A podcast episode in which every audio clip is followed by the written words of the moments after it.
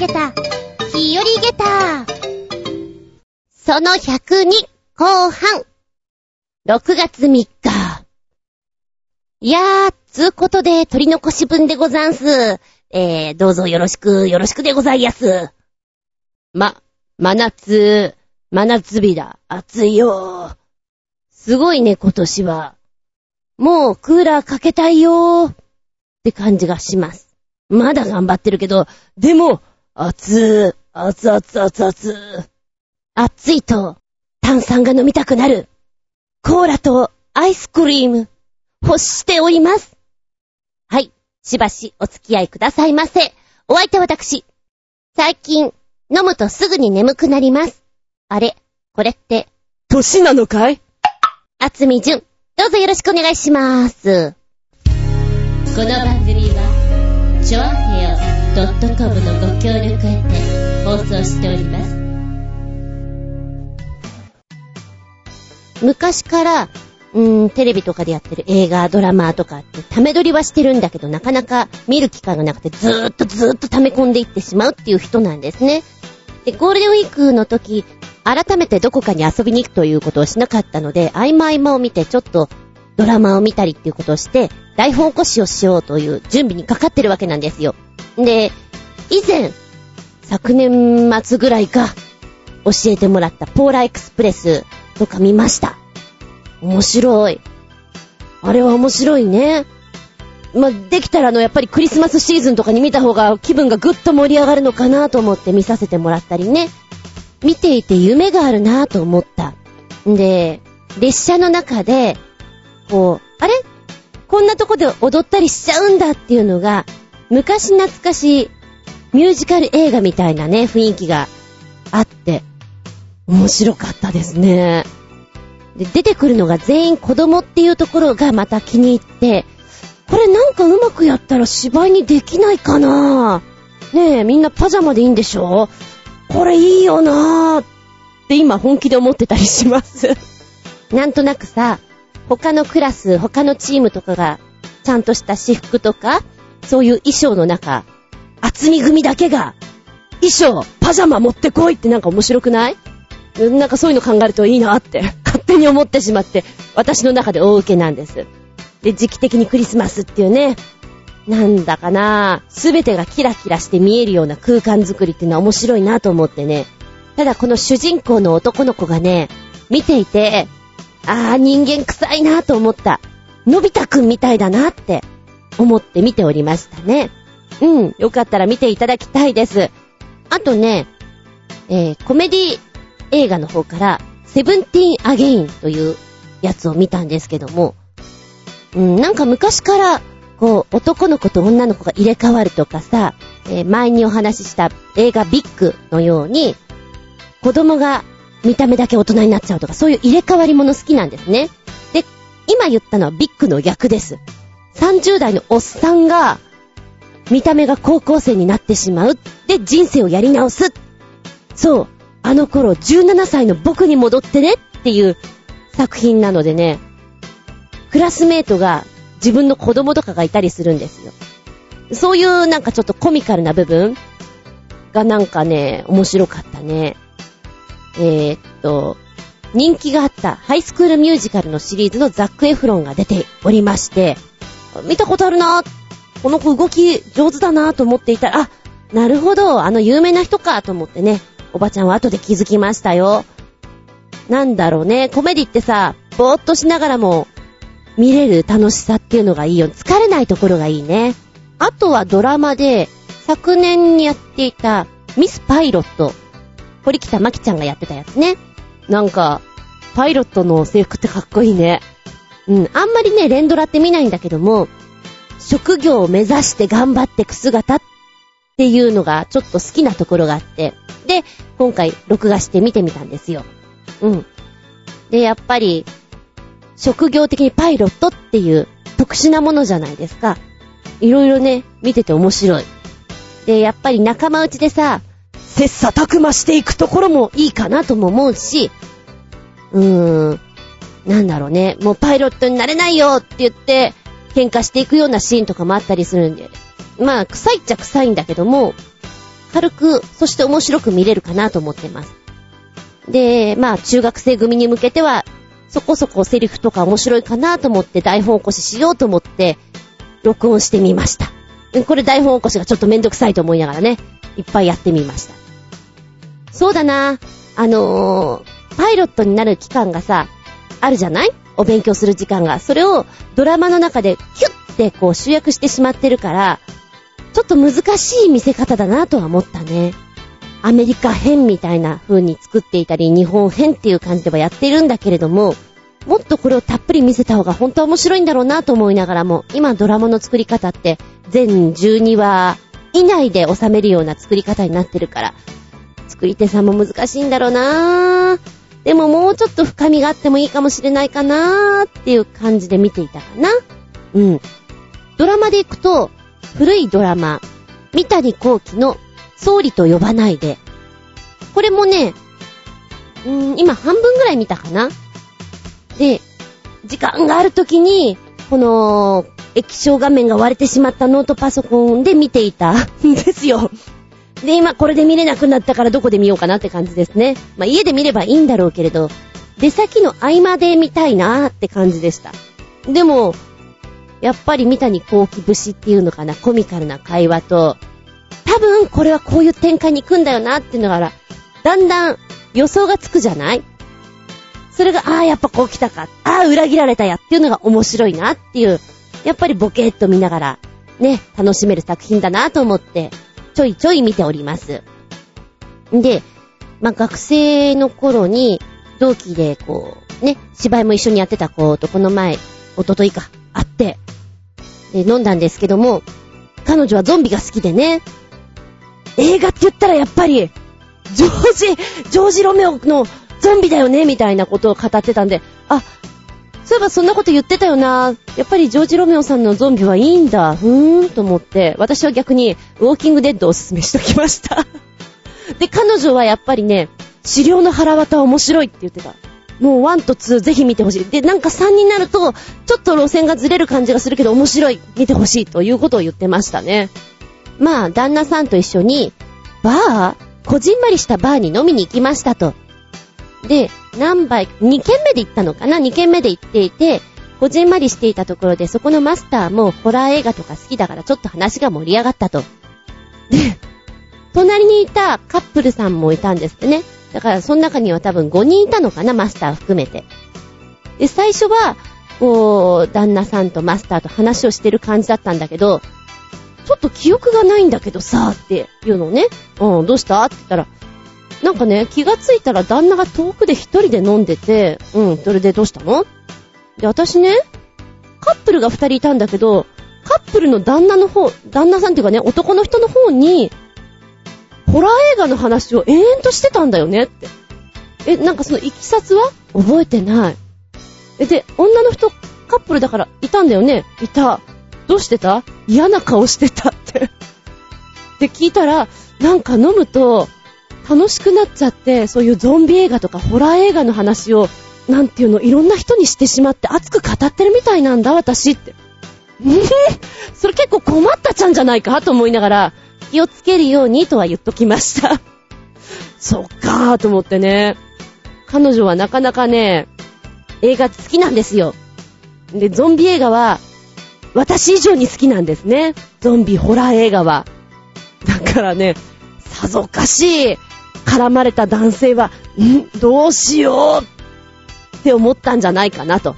まあでもね、バーとかで飲むときってそういうのも一つ何面白い人に絡まれちゃったよっていうネタになるからいいんじゃないかなとは思うけど、まあまあまあそこそこね気をつけてくださいみたいな。そうだな、なんか話がさ面白くなくてどうしようって思った時は、とりあえずトイレに行くか電話がかかってきたふりをする、慌ててでちょっと場を外すと、空間が一瞬こうほら少し空気がね冷めてくるから、その頃を狙ってもう一回戻るといいかなと思ってみたりしておりますけど、どうでございましょうか。てな感じでネタ祭りに行こうか。ネタ祭りわっしょい。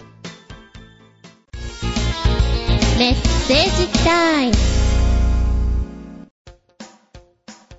はい、取り残し分のメッセージ、順不動に行きたいと思います。えーと、まずは、バミューダトライアングルにお住まいの、新鮮なチョコヨッピーくん。メッセージ、ずんこの圧迫野郎め、うっひょーい、ご機嫌だぜ。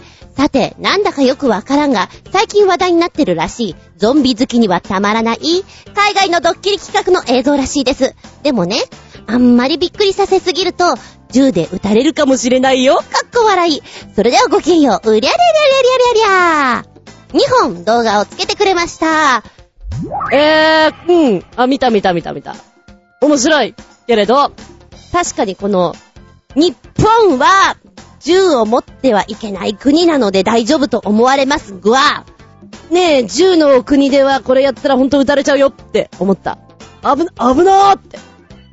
うーんとね、一本目が、女の子が泣いている夜中に。さあ、あなたはどうしますか？見てるとみんな優しいね。話しかけてあげる。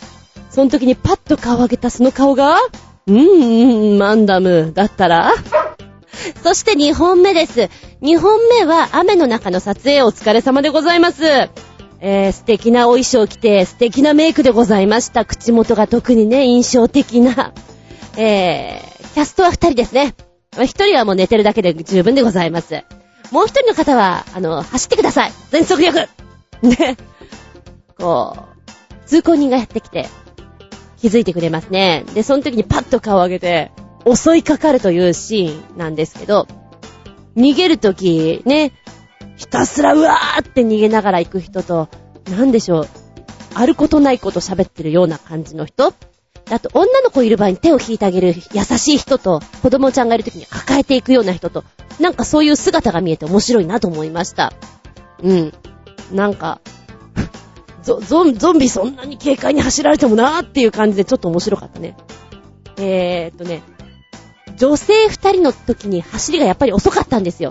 ゾンビちゃんが追い越しちゃって、回り込んでもう一回走り直すっていうところで、あの、スピード調整してんのがちょっと面白かったですね。いやいやいや、なかなか激しいドッキリです。日本ではできないねって思って見ておりました。そうだな、高校生とか大学生ぐらいで学祭でやってみたいよね。このネタは自ら率先して素敵なメイクを施したいと思いますみたいなね気がしますけれども、どう思われますか？はい、ありがとうございます。ちょっと一発目からプププって受けちゃった。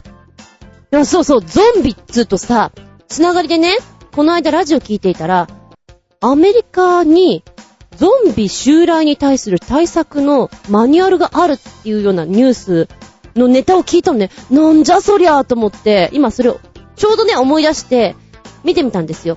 そしたら、アメリカの国防総省、ゾンビ襲来の対応策を考えていたということらしいんですね。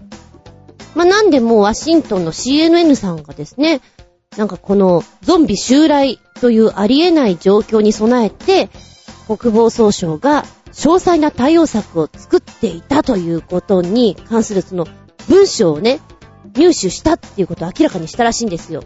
で、この文章はもちろん極秘のもので、現実の大規模な軍事作戦、緊急事態、大災害に対する作戦の立て方の訓練用テンプレートとして、地球全体がゾンビに襲われるという恐怖のシナリオが採用されているもの。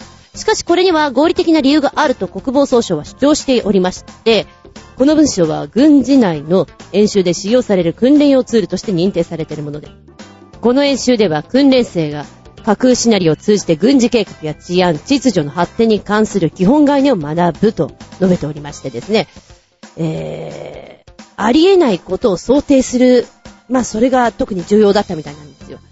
んで、文章にはゾンビの種類、誕生の仕方、軍事作戦の遂行、ゾンビの倒し方に加え、病院などの医療施設がゾンビに襲われた場合の対応策や、ゾンビの脅威が高まった場合に発電所などの重要インフラに遠隔操作が可能なロボットを配置する可能性へっていうのも言及してありまして、かなりの具体的な内容となってるんですって。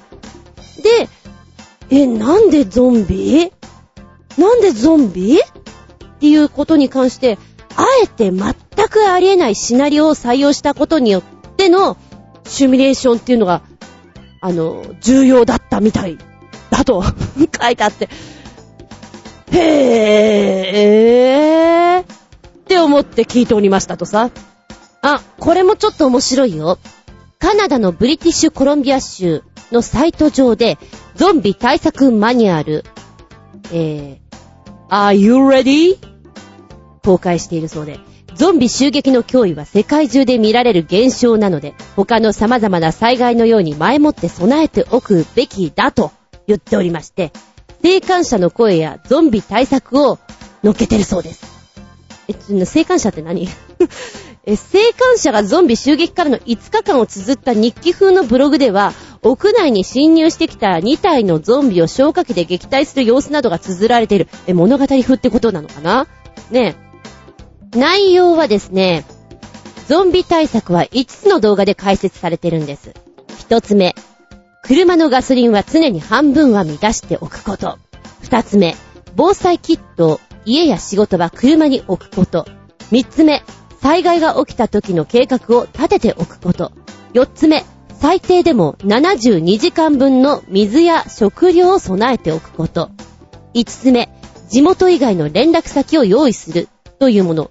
これは別にゾンビに限らず、それこそ自然のね、地震だとか、台風とか、まあまあ災害時における準備としては重要なんじゃないかなと思いますね。で、この後に書かれているもの。このサイト、主に欧米でゾンビ警戒月間として知られるごがつに合わせて、ゾンビ対策を通じ、そして災害備えの重要性を周知するために作られているんですって。同マニュアルはゾンビの襲撃以外にも、洪水や地震、津波の可能性もある居住地域に起こる災害の危険性の確認、日頃からの災害の備えを呼びかけているそうです。おー、それは重要ですよね。そうやって見直す、いわゆる日本でいうとこのくがつついたちだ。ねえ、それ大事。ペットちゃんなんか飼ってる人はね、ペットちゃんのご飯もって言いますよね。やべえ、これがちょっと気になるんだけど。ゾンビに襲われた時のための訓練。仮想ゾンビの実践トレーニング、ゾンビブートキャンプ。バカみたい。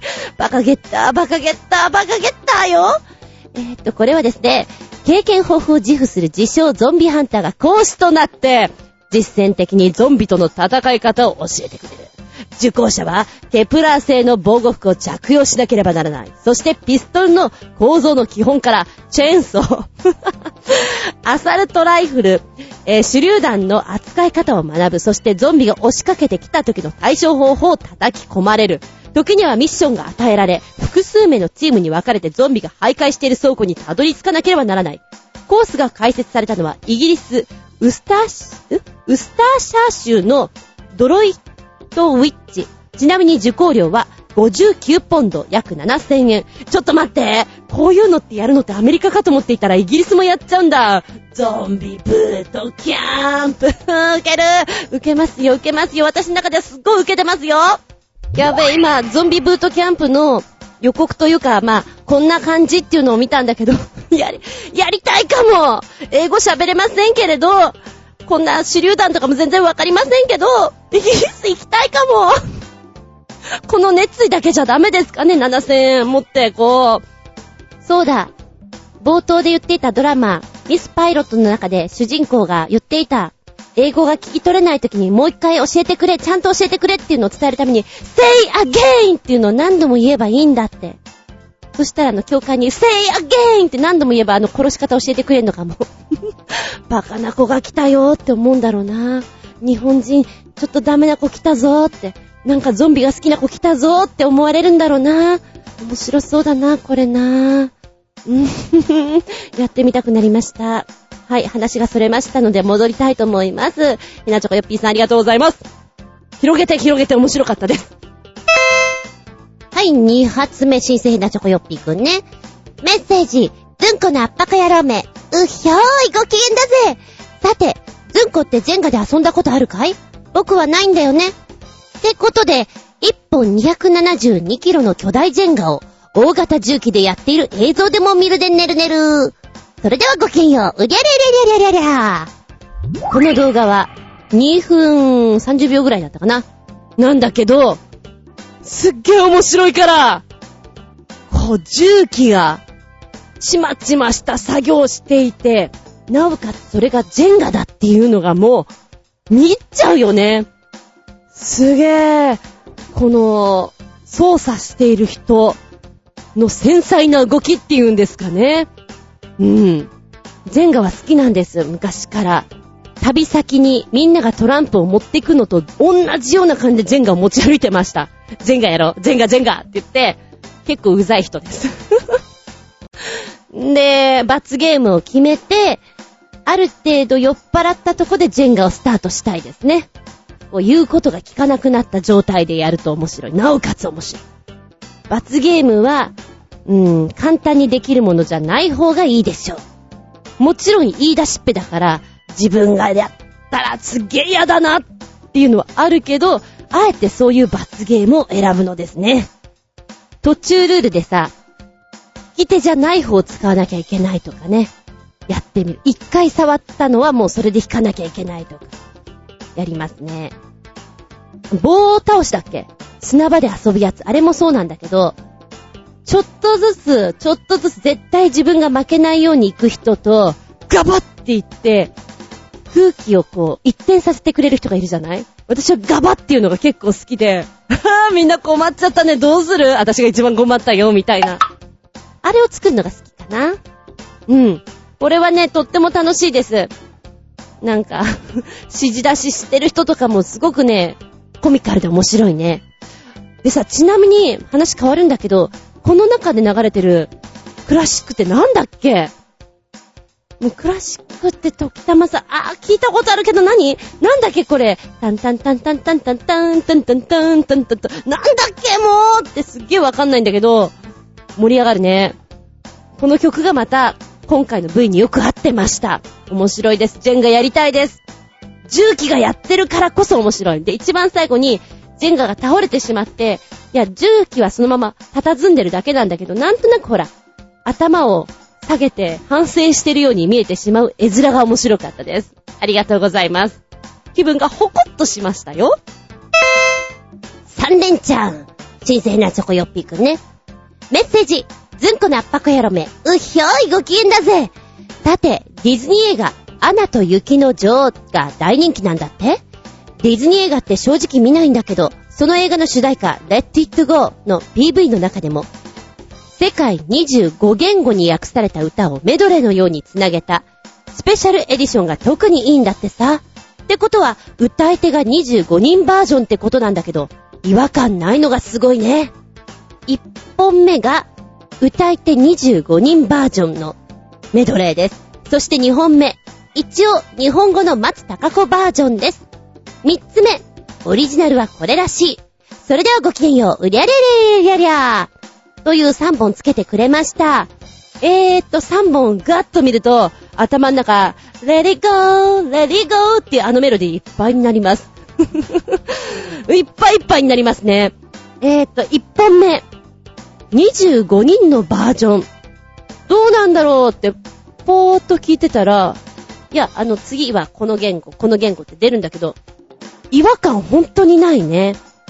すげーと思った。これちょっと集中してないとにじゅうごにん聞き取れないかもって思う。でね、日本語ってあのちょっと他の言語に比べて声高なんだよねっていうのを前に聞いたことがあって、えーアテレコとかするときにね、特に洋画の場合にこう雰囲気を合わせる人っていうのは難しいんだよね。日本人はちょっと声が高いから低めのハスキーボイスの人とかってお仕事来やすいんだよねっていうのはリアルに聞いた話なんですよ。で、私が声ちょっと高めなので、あーそっか、ちょっと声の仕事としては不利なんだなー、がっかりだーとか思って聞いていたので、ちょっとこの曲を聴いたときにやっぱり日本語のトーンの高さが少し気になったかなとは思いましたね。うん。でも、うーん、周りで聞いてる人なんかは、英語バージョンと日本語バージョンだったらやっぱり日本語バージョンで映画を見てほしいっていう人が多かったです。私の周りは。めちゃくちゃファンの人いますね。すごいですよ、もう。うん。えー、日本語版の松たか子バージョン。そうだなぁ。英語とかの深みのある発声法じゃなくて、ちょっとこ浅い感じはするなと思ったんだけど、ピーンと張り詰めたところが気持ちよく伸びてるなっていうのを感じました。そしてオリジナルオリジナルはさすがだね、やっぱりだねと思いながら聞いておりましたけど、こう何雪の女王が自分をこうさらけ出して雪の結晶とかを飛ばすシーン、あれを見てどれだけの子供がどれだけの女の子が私も魔法というか使いたいと思ってしまったのかなっていうのは見ていて感じましたね。私もこれ見ていたらこういう魔力じゃないけど不思議な力って欲しいなって絶対思う方だもんね。うん。でね、聞いていて、そうそう、一番最初のにじゅうごにんバージョンで私はハンガリー語とイタリア語の方の歌い方がすごく好きですね。なんか深まってる感じがとても良かったです。で、中国語とかってちょっとさ、癖のある発声法、ピンインを使うからなんか合わないんじゃないかなと思ったんだけど、全然そんなことなくて分かりにくかった。韓国語とかも逆にロシアとかの方が R っていうかクルンって丸めた感じの発声方法があるじゃない。あ、そっちの方が目立つなーって思ってね、聞いておりました。皆さんはどうですか？どれかお気に召したのあるかしら？ありのままでもうちょっとしたら ディーブイディー になるかなー、うん、それでいいかなーなんて思ってるんですけど、やっぱり映画館で見たら迫力違うんだろうね。はい、ありがとうございます。アナ雪大人気ですね。続いてはコージアトワークさんね。タイトル、今評判のスーパーキャット、お邪魔します。いらっしゃい。突如、飼い主の家の子供を襲った林家の犬を全力で撃退した猫。えらいねえ。ごじアットワーク。ええー、これなんかすごくないですか？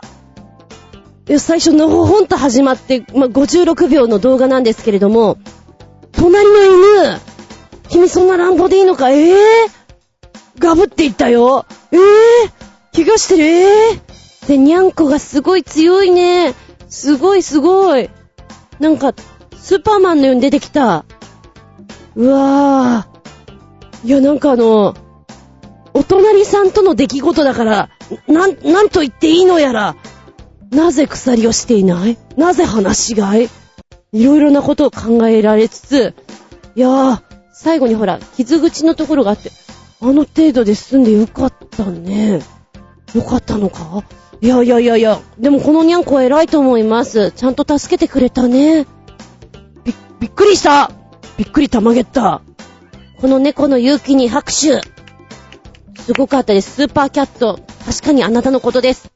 にゃんこがさ、体膨らませて、こう、尻尾フォンフォンってさせながら走ってくる様がすごかったね。稲妻のようでした。よし。人生なチョコヨッピーくん、再び。メッセージ、ずんこのあっぱこ野郎め、うひょーい、ご機嫌だぜ。さて、中国でのびっくり映像より、大型トラックに小型トラックを乗せて積んでるようですが、さすが中国。いっぱい乗せすぎじゃない、的な映像です。日本じゃ化石祭で、アウトだよ、かっこ笑い。後ろ走ってたら怖いよね。それではごきげんよう、うりゃりゃりゃりゃりゃりゃりゃ。はーん、びっくりたまげった。にじゅうきゅうびょうの動画です。 One truck with じゅうはち on the back 乗せすぎだから乗せすぎだからね。いやいや、てんこ盛り。こんなに乗るんだね。これどのぐらい重さいっちゃったんだろうね。すごい、なんかね、コマーシャルのようです。こう優雅な曲が流れつつ走ってくトラックみたいな何これって思いながら見ちゃう。なんでしょう、いっぱい乗せちゃった的なのってアメリカとか中国、うん、多そうだよね。だ、まさにドンピシャでやってくれちゃったなって感じで見ておりました。怖い、本当に怖いけどずっと見守っていた。あの真後ろじゃなくて斜め、隣の隣の車線ぐらいで斜めに見ていたいかもしれない。でもなんかあったら怖いね。横転したら全部来ちゃうもんね。いやいやいやいや、勇気があります。この後ろを走るのは勇気が、勇気りんりんです。ありがとうございます。新鮮なチョコヨッピーくんね。メッセージ、ずんこのあっぱこ野郎め、うっひょーい、ご機嫌だぜ。さて、あんまり意味はないが、なんだかとても痛そうなのと、なんだかとっても苦しそうな、スーパーマリオブラザーズ動画です。かっこ笑い。一発ネタです。おまけはドン引きするバージョンです。閲覧注意です。それではごきげんよう。うりゃりゃりゃりゃりゃりゃ。さんぼんあるんだけど、うーん。あのね、ててってててってってゲーム始まってくじゃん？一発目から、うっそう来るかーいっていう感じの一発目？もうスタートで予想外あ、でもそういう受け取り方もあるよねって笑えます。で、に発目はえ、そこでなの？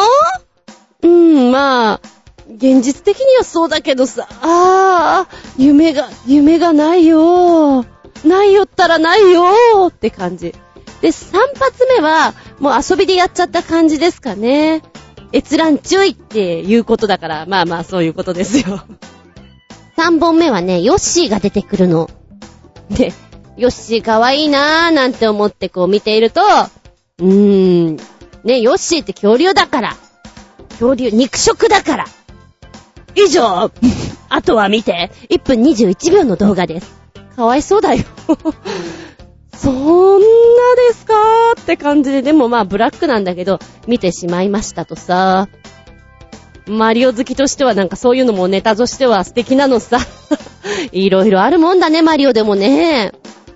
そうだな、このネタはですね、さんぼんともお笑いの方がパロディでやったらいっぽんずつの作品としてこういけそうな気がする。フジテレビさんとか好きそう。あと意外に エヌエイチケー さんね、なんかやってそうな気がします。そういうキャスティングをたまーに暇な時に考えると、脳の何準備運動みたいな感じで、ええ、楽しいですよはい、ありがとうございます。痛そうでも確かこう外人さんってオーバーリアクションって言うじゃないですかね。マリオもマリオっていう名前だから、イタリア人、イタリア系なのかな。めっちゃオーバーリアクションで、うーそこまで痛がるかーっていうのがちょっと面白いところもありつつ、もしこれが日本人だったらどうやってこらえるかな。うん、ちなみに私だったら痛いって思ったら多分一発あーとか言うかもしれないけど、その後は黙ってこらえる方だね。うんってこう歯を食いしばる方で、いっぱい叫んだから痛みが取れるという感じはないから、うん、黙々と力をこう手にねぐっと握りしめておしまいにするタイプかな、私はね。うん、日本人ってなんかそういうのがあるような気がするな。で、あの、ちっちゃい子はね、低学年ぐらいまでは、痛いよーってあの、わ、わ、うん、今のマリオみたいな。もう思ったことをすべてダイレクトに多分口から言うと思います。で、だんだんそれがなくなってくるのかな、大人びてくるのかなとは思いますけどね。ええー。ちょっと痛々しいマリオもご覧あれ。ありがとうございます。続けて続けて、新鮮なチョコヨッピーくん、ずんこのあっぱこ野郎め、うっひょーい、ご機嫌だぜ。さて、デンマークのバカで危険というテレビ番組より、やっちゃいけないことをしてそのありさまをスローモーション撮影している短編動画集でも見るでねるねる。部屋の中で筒型花火を打ち上げたり、ウォーターベッドに切れ込みを入れたりして、バースデーケーキや電子レンジ爆発させてみたりしているのがいいね、かっこ笑い。それではごきげんよう、うりゃりゃりゃりゃりゃりゃりゃ。わんぱくだな。さあ、動画見てみようかな。見てきた見てきた。これろっぷんちょいの動画なんだけども面白い。特に男の子は好きだね、こういうの。うーんとね、これってもしこんなことしたらどうなんのかなっていう疑問を本気でやってくれてる。で、それがスローモーションで見れるっていうのが面白い。やらないよな、でもやってくれたっていうのがいいね。卵、生卵をボールに見立ててバットでこう当てた瞬間ヒットさせた時ってすげえな。卵がさ、グワッシュワーってこう、外に外に向かって弾けてくっていうの？いや、お見事です。面白いです。そうね。ん？くだらないっていうのもあれば、どうなってんのっていうのもある。スイカがね、爆発してるところがあるのね。あれどうやって爆発させてるのかなとかさ、まあ、一発目が確かね、金魚鉢があって、金魚鉢の上の方を鉄球がかすめていって、パシャーンって割っちゃうのね。でそれをスローモーションで見せてくれて、うわー、危ねえけど、見、見ちゃうね。金魚ちゃん見ちゃうねって思っちゃうところも、うん、面白いし、うん、いたずら感覚の延長線っていうのがいいね。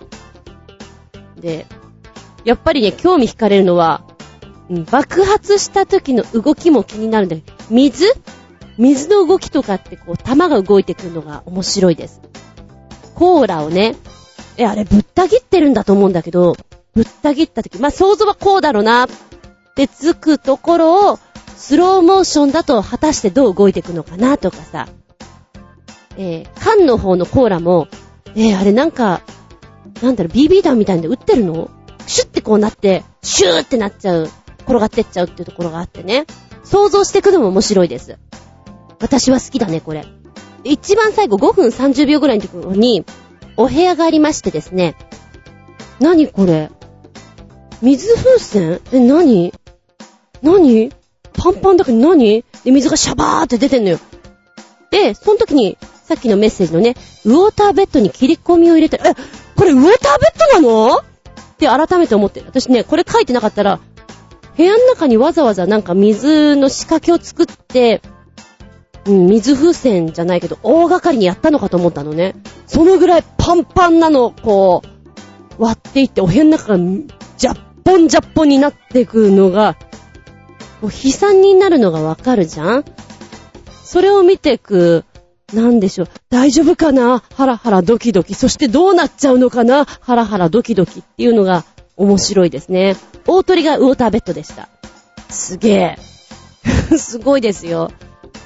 うん。あの、バースデーケーキとかもいきなりドッカンってくるからね。時たまカメラに向かってそれが吹っ飛んでくるから、すごいか、カメラさんも命がけです。まあ、多分プロテクターはしてるんでしょうけど、面白いですよ。実験的な目で見ていただきたいです。ワクワク、ドキドキ、玉ゲッター、気分盛り上げたーです。ありがとうございます。はい、てな感じで、ネタ取り残し分てんこ盛り、ありがとうございます。ありがとうございます。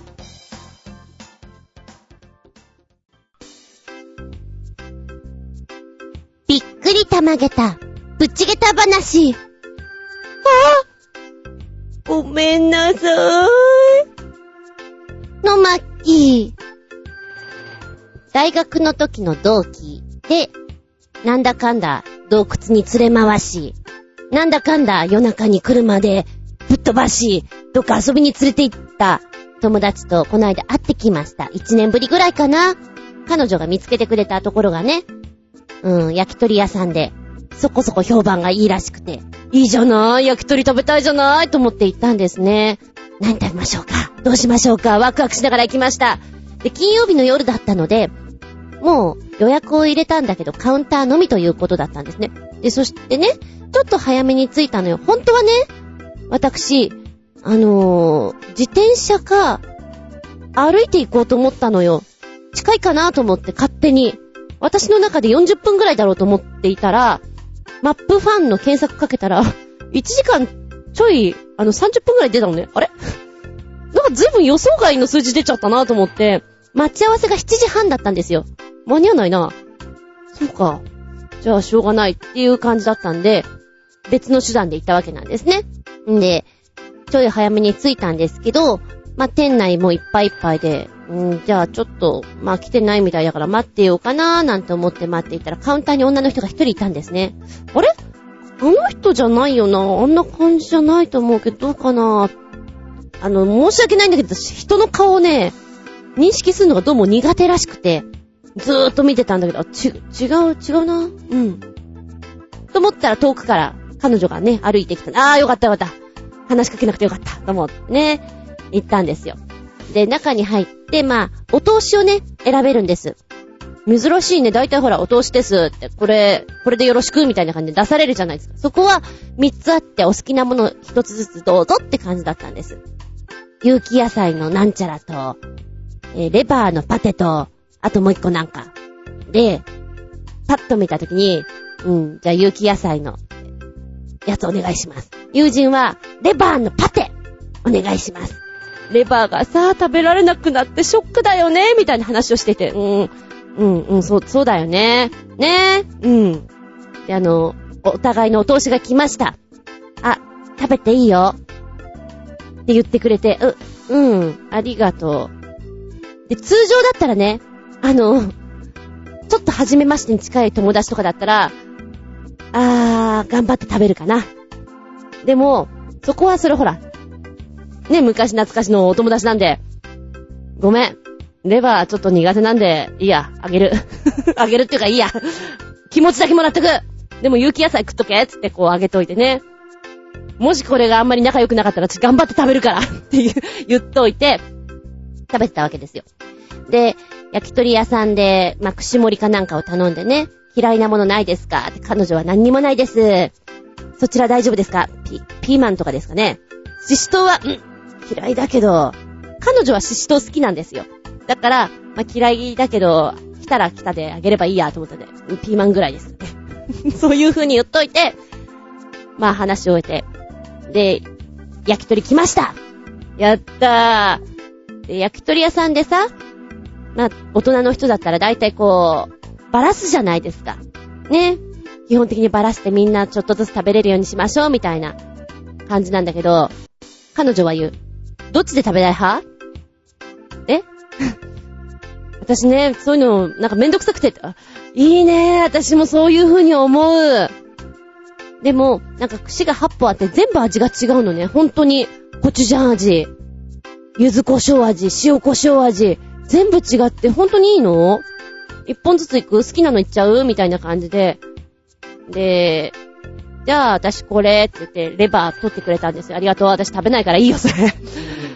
で、私はパッと見たときに、コチュジャンのやつが珍しいなと思って。じゃあこのコチュジャンもらう。で、串に刺さっていて、間にニラが入ってんですよ。なんて美味しそうな。ちょっと珍しいじゃんコチュジャン味って。で、私もね親切心を出さなきゃよかったのよ一口を食べって気持ちで最初にこう箸でクッて取って彼女にあげようと思ったのよそしたら私ね箸苦手なんですよクッてやった時にうまく取れなくてそのまんま漫画のようにね本当に漫画のようにクッてやったその先っぽの一口ぐらいのお肉ちゃんがピョーンって飛んでっちゃってカウンターのお隣にいたお姉さんのとこにぴょーんと飛んで、そのまま落下してったんですよ。はぁやっべやっべ私なんてことしたんだろうと思って。パッと見たらそのお姉さんはね、ベージュのパンツを履いてたんですよ。ベージュのパンツについたらこれやっばいぞーおいおいおい私何してくれてんだいと思って、すいませんすいませんって言ったら、あのお姉さんニコニコしながらね、一人で飲んでらっしゃったのね。多分年の頃は同じぐらいなのかなうんで大丈夫ですよってでもやっぱやばいと思うじゃんパッと見たときに明らかにシミができてたらこれはクリーニング代だわと思ったんだけど大丈夫だったのよ見た感じあ大丈夫かな大丈夫かなすいません私のこの右手がごめんなさいと思って大いに謝りほんと恥ずかしいな箸の一つも使えないですみませんもうって言ってその後にあのー、ごめん。あの、普通にかぶりついていいって言って、そのが、まんま、ガブガブ、ガブガブ、男らしく食べてやったとさ。で、その後にも、ちょっと珍しい串物とか来た時に、これは半分にしようか。って言ったら、ね、彼女が、やってあげようか。うんこのぐらいだったら大丈夫だと思う。あの、さっきは、串をちょっと横に向けすぎたのかな。私も勢い余ってピョーンしちゃったんで、串を立てて下に落とせばいいんだよね。ねみたいな感じで、うまいこと言って、最初からそうすればよかったなって、後悔しました。私は時たま、本当に時たまそういうことをやってしまって、恥ずかしい思いをする。いや、私というか、私と一緒にいる人がな。んで、実際面彼女は私より一個下なんですよ。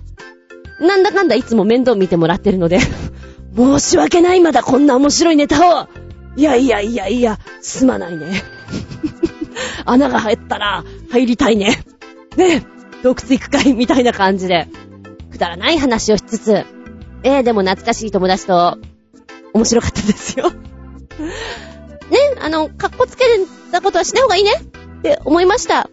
はい。以上、びっくりたまげたプチゲッター。私ってなんてお箸が苦手なのかな？今更だけど、うん、歴代の中で、焼肉屋さんでお箸を焼いちゃった次に恥ずかしかったかもしれない。以上、プチゲッターな話でした。元気でソング、やる気でソング。取り残し分より、えーと、ミンダナオ島にお住まいの新生ヘナチョコヨッピーくんからのメッセージ。ミンダナオ島？ど、どこそれ？メッセージ。ズンコの圧迫野郎め、うほほーい、ご機嫌だぜ。さて、ガルネリウスの最新ライブ ディーブイディー 映像が勝手にアップされているので、それでも見るでねるねる。ガルネリウスの短所でもあり、長所なところは、一曲一曲がとても長いことであり、演奏が超絶すぎて、メタルやハードロック好きな人でさえ、あまり理解&評価されていないことにあるね。それに演奏方式が特殊で、ボーカルがメインではなく、あくまでも孤高の天才ギタリストと称されるバンド最年少でリーダーのシュウの演奏を前面に押し出していく手法で、異質といえば異質のハイスピードメタルバンドであります。いっきょくめ、オーケストラ付きのエンジェル・オブ・サベーション。にきょくめが The End of Solo、 超絶ギターテック。さんきょくめ、Rise Up、 これぞハイスピードメタル。よんきょくめがおまけ Lay of Light、 お疲れ様でした。ごきょくめ、一応完全版もあるでちゅう。それではごきげんよう、うるるるるるるる。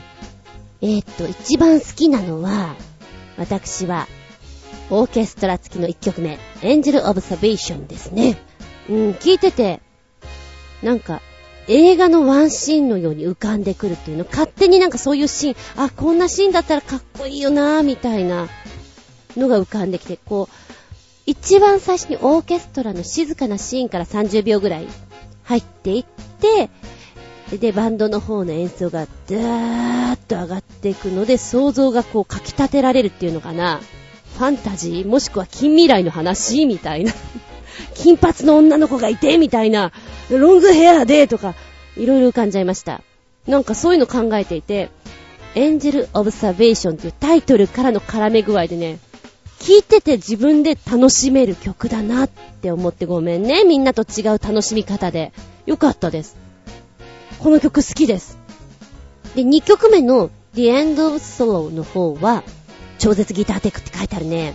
ギターはガルネリウスさんいつもこう教えてくれて、すげえな、私でさえすげえなって思う感じなんだけども、うーんと今回はやっぱりちょっとしっとりピアノから入ってくるので、お、お、なんかちょっといつもとまた雰囲気が違うのねって今回のね見方をさせてもらっておりましたけれども、ここもね、なんでしょう、あ、映画っぽいなと思って、物語性が浮かんでくるな。これはななふんぐらいの曲ですね。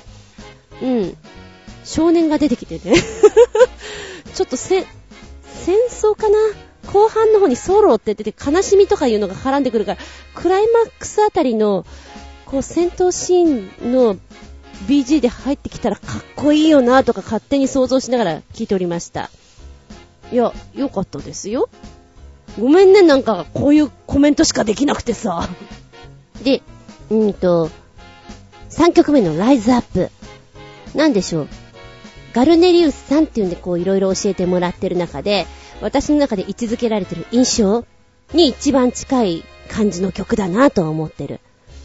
だからパワフルなところと、まあハイスピードメタルって書いてあるから、そういう引っ張ってく力がすごく強いっていうのかな、ジャーっていっちゃう感じの曲。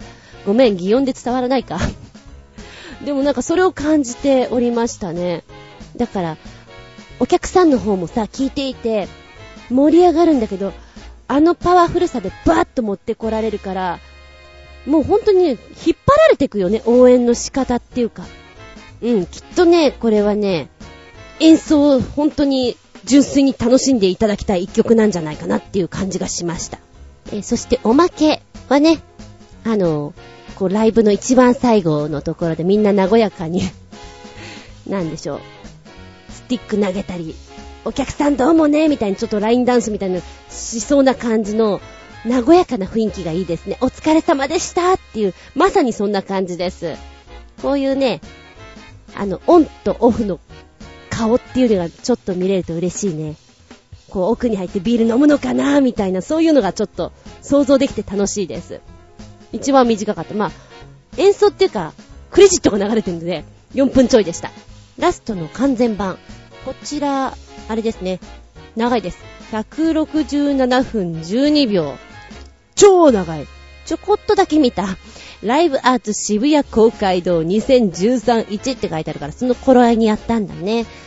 こう一番最初のオープニングっていうのは芝居でも舞台でもちょっと気になるところなんでね、まあ、ひゃくろくじゅうななふんはざっといきなり見れないんで触りだけと思って見ていたんですけれども、こうライトが薄暗い中に演奏が始まっていく様っていうのは掴まれていくし楽しいよね。ワクワク感っていうのが気分盛り上げたって感じでさ、えー、でやっぱり所々のこの演奏ソロっていうのがお客さんぐっと掴まれて嬉しいんだね。えー、っとねちょっと見た中でごふんじゅうろくびょうからろっぷんじゅうにびょうのところのギターソロは、うん、ギターが好きな人だったらおーって思うんじゃないのね。いっぷんぐらいをこう淡々と弾くんじゃなくて、いろんな技を見せてくれてるんだろうなっていう感じの弾き方だと思われます。はい、ありがとうございます。ガルネリウスで今回ごほんかな、一応動画くっつけてくれましたんで、えー、後々興味ある方はぜひ聞いてみてください。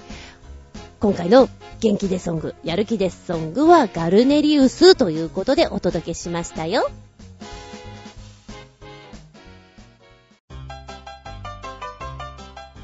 特集、バックパッカーしてみませんか？かっこ笑い。コージーアットワークさんからのメッセージ。お邪魔します、いらっしゃい。冒険の好きなずんこさんのことですから、バックパッカーにはすごーくすごーく興味があるのではないかと思います。というわけで、これだけあったらとりあえずバックパッカーできるかもな装備を考えてみました。注意、服や装備が新品のピッカピカだと色々危ないので、できるだけ中古品で揃えましょう。また、身なりも地味にした方が安全です。いち、バックパック。これがないとバックパッカーにはなれません。上だけではなく、下や横からも中身が取り出せるものが便利です。防水バッグは中が蒸れるので、防水カバーがかけられるものを選びましょう。そうですね、バックパッカーですもの。バックは命ですよね。うむうむ。上や下や横からいろんなところから取り出せるって便利やね。えーっと防水バッグ、中が蒸れる。蒸れ蒸れはちょっとなんかうんうんうんなんか匂いがうん。ゾン。丸にガイドブックと地図とコンパス。ガイドブックは私的にはロンリープラネットがおすすめ。コンパスは登山用のとかじゃなくても大丈夫です。今どうしよう、ロンリーチャップリンが頭の中に巡ってるロンリーチャップリンってめ巡ってる。どうしよう、収まれ。えー、っとねコンパスねねコンパスって言うとさ、文章パッと見たときにさ、もうなんとなく普通に、あ、方位磁石のことだよねって思ったんだけど、あれ待てよ。方位磁石は方位磁石か。コンパスって、円を描くやつ？あの製図の？あれあれいや待てよ。でもそう言われたら映画とかでなんかそうやって地図のとこでこう距離を測るためにコンパスを。どっちよ？今ごめん、本気で思ってしまった。おばちゃんです。すいませんね、物知らなくてね。なんだろう、自分が関わってきたことじゃないこと、本当に知らないんで、あの役者さんはこういう人多いです。例えばこれが飲みの席でさ、私だけ一人で、あの、製図の方のコンパスをイメージしていて、話がちょっと合わねえなと思ったりするじゃん？それはそれでね、まあ、場は盛り上がるけど、こうやって文章を見る限りで、自分でほら、違うところを目指していくとさ、恥ずかしいよねって今思った。コンパス、えーっと、最後に見たのいつかなぁ。小学校じゃないかなぁ。使わないからなぁ。製図の方のあっちのコンパスは中学ぐらいかなぁ。使わないからなぁ。えーっと、コンパスね。でも今ひゃく均とかにも売ってたりするから、そんなんじゃダメ？性能良くなかったりするのかな？やっぱりちゃんとした、ある程度ちゃんとしたものとかのがいいんだろうね。安心感的なものとしては。うん。おそらく、私が考えてるより、この、丸にばんは、重要視されるものですね。そうですよね、きっとね。これがないと、いけませんよ、あなたっていうレベルだよね。はぁ、重要度まではよくわかっていないぐらいですから、危ない、危ない。ザン、丸さん、寝袋とタオル、水着、懐中電灯。寝袋はガサガサ音がしなくて小さくまとめられるもの。タオルは速乾性のもの。そっか。水着があればお外で水浴びもできます。懐中電灯はランタン代わりになるおっきなやつ。口に加えて使える小さなやつ。両方揃えましょう。なんかいきなりここに来た。アドベンチャーな感じがしてきた。寝袋はガサガサ音がしちゃうやつ、やっぱやだ。やなのかな。小さくまとめられるコンパクトさというのは重要だというのはわかります。そしてタオルはね、いつまでもべちゃべちゃしていたらそりゃ気持ち悪いから早く乾いてほしいものね。水着があったら楽しいよ。どこでも水浴びできちゃうよ。こういう準備がね、やっぱりもうなんでしょう、万端ですってとこなんでしょうね。えー、そして口にも加えられてランタン代わりにもなるような、でサイズの違う懐中電灯両方揃える。へー、考えてるね。ダン、丸よん、ビニール袋、洗濯紐、ビーチサンダル、S 字フック。シール付きのビニール袋は食べ物や貴重品、洗濯物を入れるのに便利。洗濯紐があればどこでも洗濯物が干せます。ビーチサンダルは汚い宿屋や、えー、泥道で靴を台無しにしたくない時に使います。S 字フックはどこにでも荷物をかけられてとにかく便利。実用的。うん。なくても困らないんだけど、あったらよりいい生活ができるねっていうレベルだよね。あー、なるほどね。え、バックパッカーさんはお洗濯はどうされてるものなの？川で洗濯？でその辺の木にこう洗濯紐をかけて乾かしてるって、そんなそんななんて言うんだろう、ワイルドな感じですか？違うよね。一応今日は宿で泊まるぞみたいな時にお風呂でジャバジャバ洗ってで乾かすんじゃないのかい？違うのかな。やっぱり川なのかな。うん、想像ができないけど、パターンとしては宿に泊まってる時のが少ないのかな。えーっと青空の方がねえより楽しめるということで、そちらの方が多かったりするのでございましょうか。だとしたらこれはこう木と木をこうねつないでお洗濯物を干されるのでしょうね。まあ素敵。ここから連動して思い出したのが、うん地方公演しに行ってる時ね、えー毎日毎日場所が違って大型のバスを借り切ってもう団体で行くやつなんですけれども、その時ってね、やっぱりこう普段着とかって洗濯しなきゃいけないじゃん。で今日のホテルに着きました、洗濯します、乾きません、どうしましょうみたいなことがずっと続いたりするのよ。で一応うーん劇場とかに乾燥機があるのでこれをうまいこと使うんですけど、使えない場合とかっていうのはね、干す場所ほんと困るんですよね。身内っぽい座組だともうバスの中に干したりするんですよ。後ろの方とかに引っ掛けたりして、なんでしょうね。初対じみたバスになるっていうのかな。で、後半の方に行った方は、まあ割とこう、なんていうの、ランクもいろいろいる、いるって言うとあれだけど、そういう座組だったので、ねえ、やっぱりそんな初対じみたことをしてたら怒られてしまうので、はい、怒られました。ので、みんなはどうするのかなと思っていたら、うん、えー、劇場に着きました。で、まあお芝居いっぽんないしにほんやってから移動になるんだけど、朝着いて、で、まずは洗濯物を干すですよ。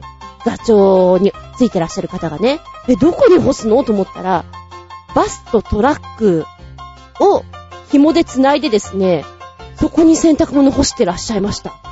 えー、すごいと思って。で、時期がね、夏場だったんですよね。くがつ、そのぐらいだったと思う。だから、まあまあ午前中に洗濯したら、いい感じに乾くので、えー、こうやって乾かしてるんだ、すごいね、っていう記憶がありますね。うん。洗濯物は大事なんだよ。あと、あれだよね。海外だと、お洗濯物して、いろいろ大変っていうのは本で読みました。何ですか？こう独特な虫さんがこう服についてしまって大変っていうのは聞きました。だからその辺のケアとかも、ね、きっとその、ガイドブックとかに書いてあるんでしょうね。バックパッカーの諸君、これだけは気をつけなさいよということが。ねえ。せっかく綺麗にしたのに、ああ、それなのに、この服を着てるとなんかかいいんだけどってなったら切ないものね。よんばんめはとっても実用的。ちょっとした旅にもいいんじゃないっていうアイテムです。ザン！丸ご！ビニールシートと雨具。高い雨具は盗まれちゃうので、ひゃく均のレインコートと折りたたみ傘で十分。ビニールシートは路面で寝るときに使えるし、洗濯紐で貼って屋根代わりにもなります。うわー。なんだか書いてることが、うわー。なんかワイル、ワイルドだろー。そうなんだ。ね、ね、や、屋根、屋根できたー。なんでしょうね、バックパッカーやってらっしゃる方って、これだけしかないけど、これをうまいこと、何かに代用できないかって考える力がすごくあるんだろうなって思います。そして、ね、とっても重宝、ひゃく均のレインコート。奴ら結構頑張りますからね。すぐ捨てられるし。あと、寒い時とかにも防寒にもなるし。いいんじゃない？高いと盗まれちゃうんだ。そうだね。海外はそういうのも怖いよね。うん。じゃん。丸ろく。なんか楽器。ごめん。本文。えー、っと、細身のギターで、その名もバックパッカーというのもありますが、そこまでしなくても、ブルースハープとか、おもちゃっぽい小さなキーボードでも構いません。退屈しのぎになるし、いざとなれば通りでなんか弾いて小銭をもらうことができるかも。なんか楽器、そうだよね。旅と言ったら楽器だよね。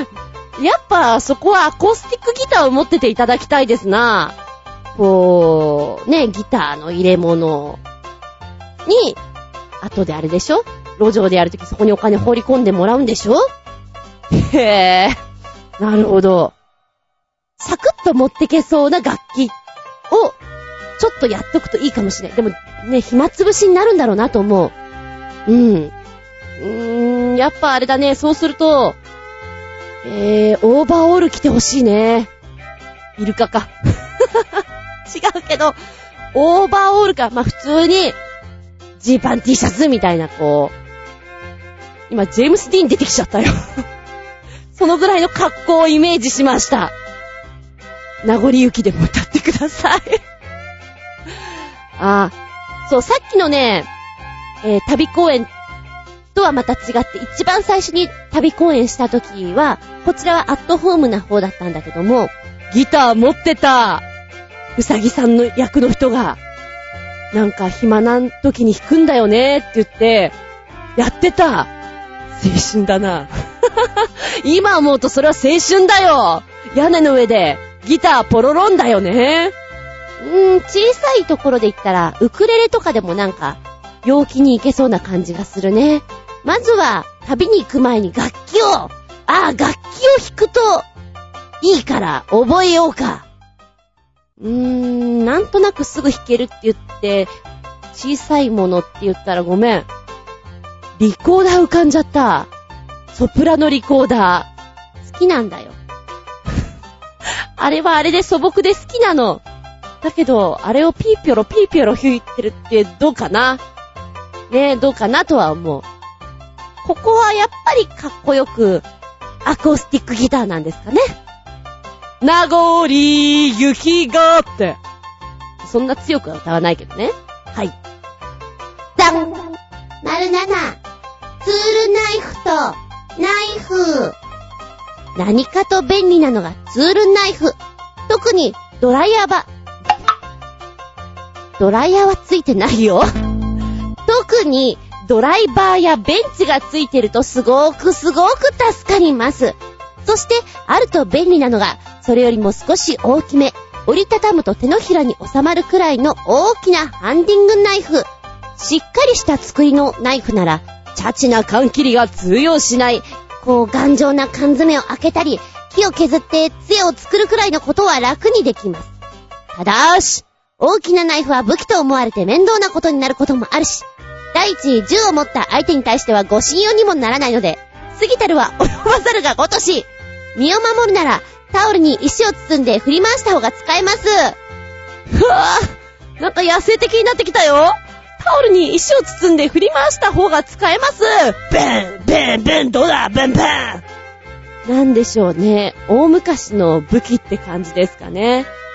強いぞ、これで戦ったら強いぞ。えー、っとツールナイフ、なんか子供の頃に憧れたよね。いろんなもの出てくるじゃん、かっこいいなと思った。で、うちの親父殿が持ってたんですよ、子供ながらに。欲しくてね、欲しくて、それもらってどうするって言われたら、うん、どうしようなんだけど、なんかこういっぱい出てくんのが楽しいんだよね。もうそれだけで十分だった。そうだね、ドライヤーついてたらそりゃもっと便利だね。そんなものあるわけないと思うけど。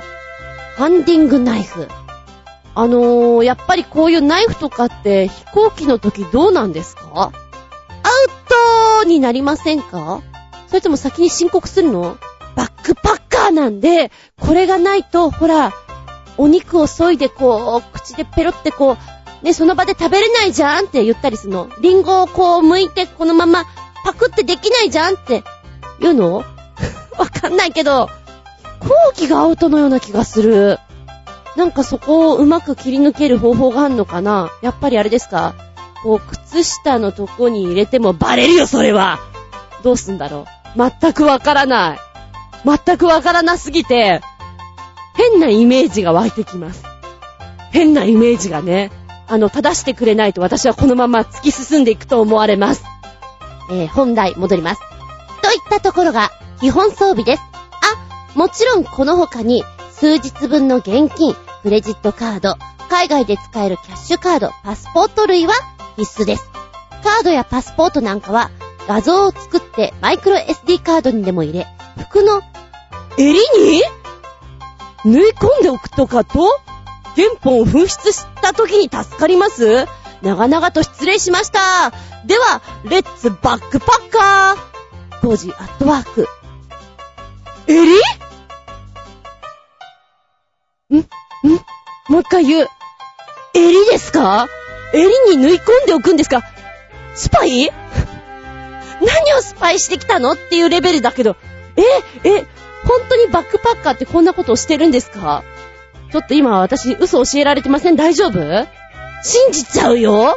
いや確かに、でも亡くなった時とかにそんなとこに情報源があるなんて思わないじゃない普通は。だからあー助かったになるんだと思うけど、そこまでこう何かあった時を想定して用意してるものなんだ。すげえなー。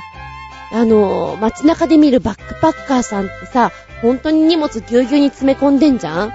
あれ相当重いよね。じゅうごキロとかあったりすんの？下手したら子供一人入ってるぐらいパンパンの人いるよね。こうそれをね、わっしょーいって担いでいくわけだから、いやいやいやいや、すごい修行してるなと。ドラゴンボールの亀仙人のじっちゃんのあの甲羅だよねって思いながら見ちゃうんだけど、でも楽しそう。なんなの？やったことないからイメージだけがすごく先行してしまって、大変なことに、本当に大変なことになってます。やっぱあれですかね、昼なんかはもうしょっちゅう、いやまた君か何夕飯かい、もうしょうがないなってもうしょっちゅうしょっちゅう会っちゃうんですかね。でもそれって別に普通の街中だったらないかね、きっと湿気の多いところ、あのこのねグリーンの多いところだといたりするのかな。まあ、全く想像つかなくて、なんかこの話面白かったです、ありがとうございますうーん、お財布はやっぱちょっと特殊なとこに隠隠してんでしょ。あのズボンの裾とかそういうところになんか折り込んで縫い付けてんのかな、違うのかな、どうしてんだろうね。え、面白かったです、ありがとうございます。なんか私読んでただけですが旅に行った気分で気分盛り上げた。確かに確かに確かにレッツバックパッカーな気分になりました。ねえ誰か、ねえ誰か、バックパッカーバックパッカーしませんか。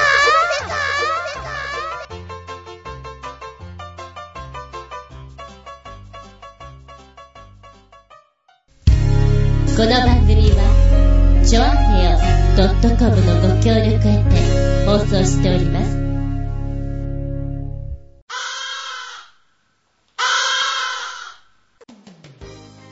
はい、終わりになってきました。本日も長々とお付き合いありがとうございます。次回は本編だよ、えー、来週ですね、ろくがつとおか下駄ひゃくさんです。テーマは前回お届けさせていただきましたけども、証明写真撮りますよ、証明写真撮りますよというお話していきたいと思います。ほら人ってさ、よく思われたいじゃん。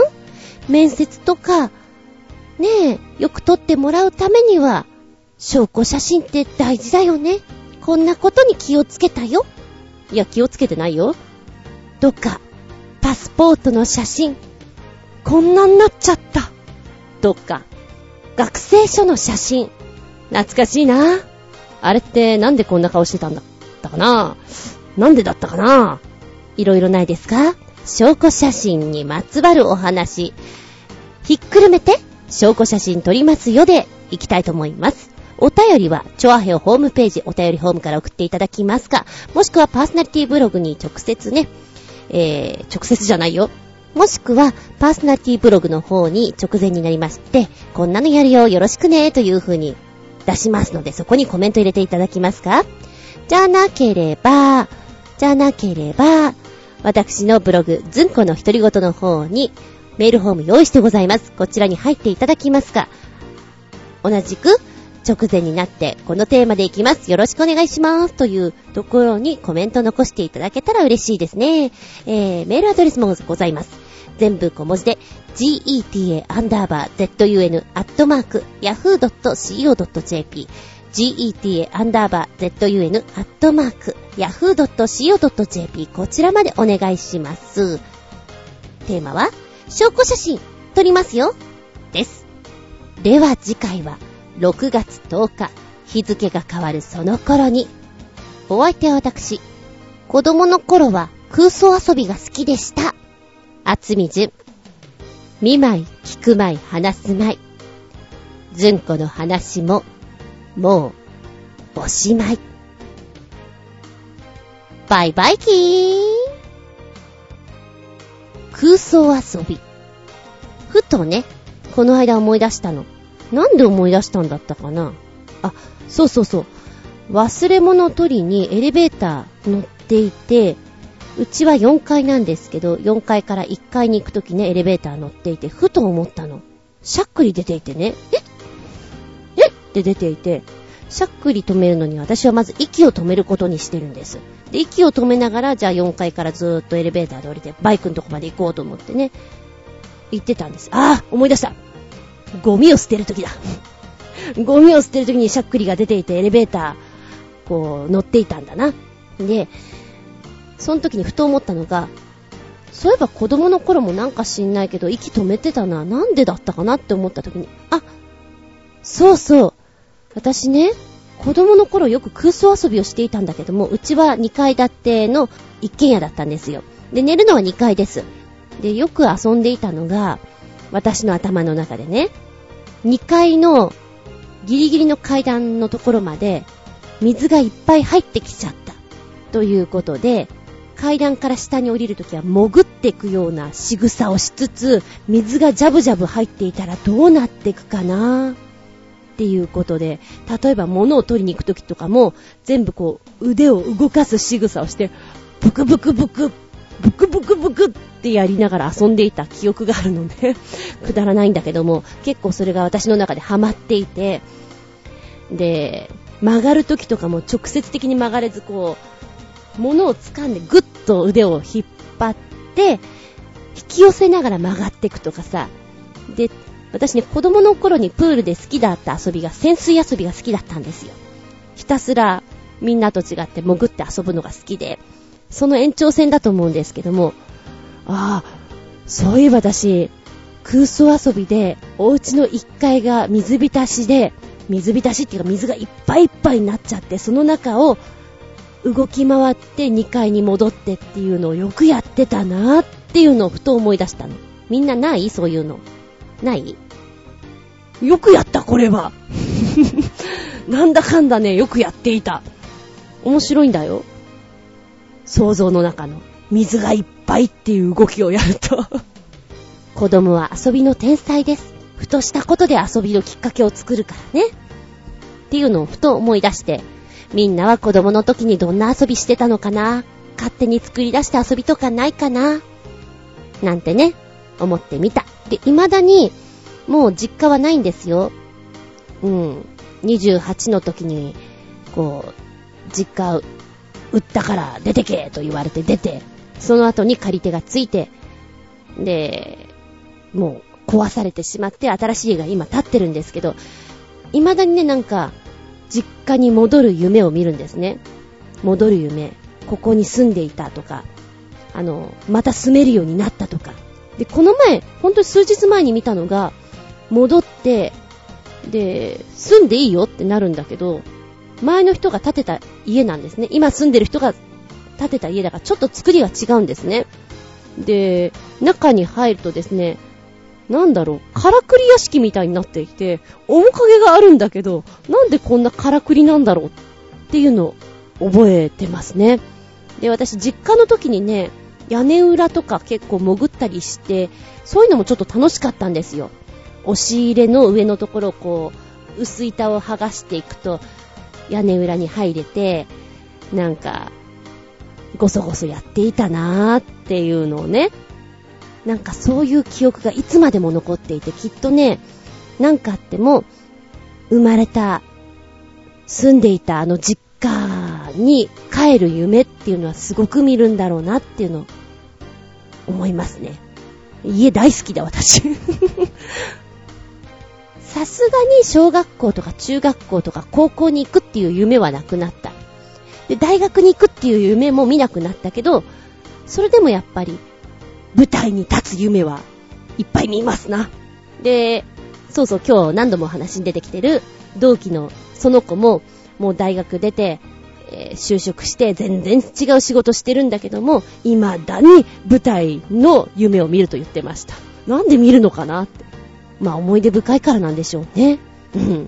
まあそんな話をしつつ、空想遊びもっとバカなのやっていたけどね。とりあえずは今日小出しにするのはこの辺かな。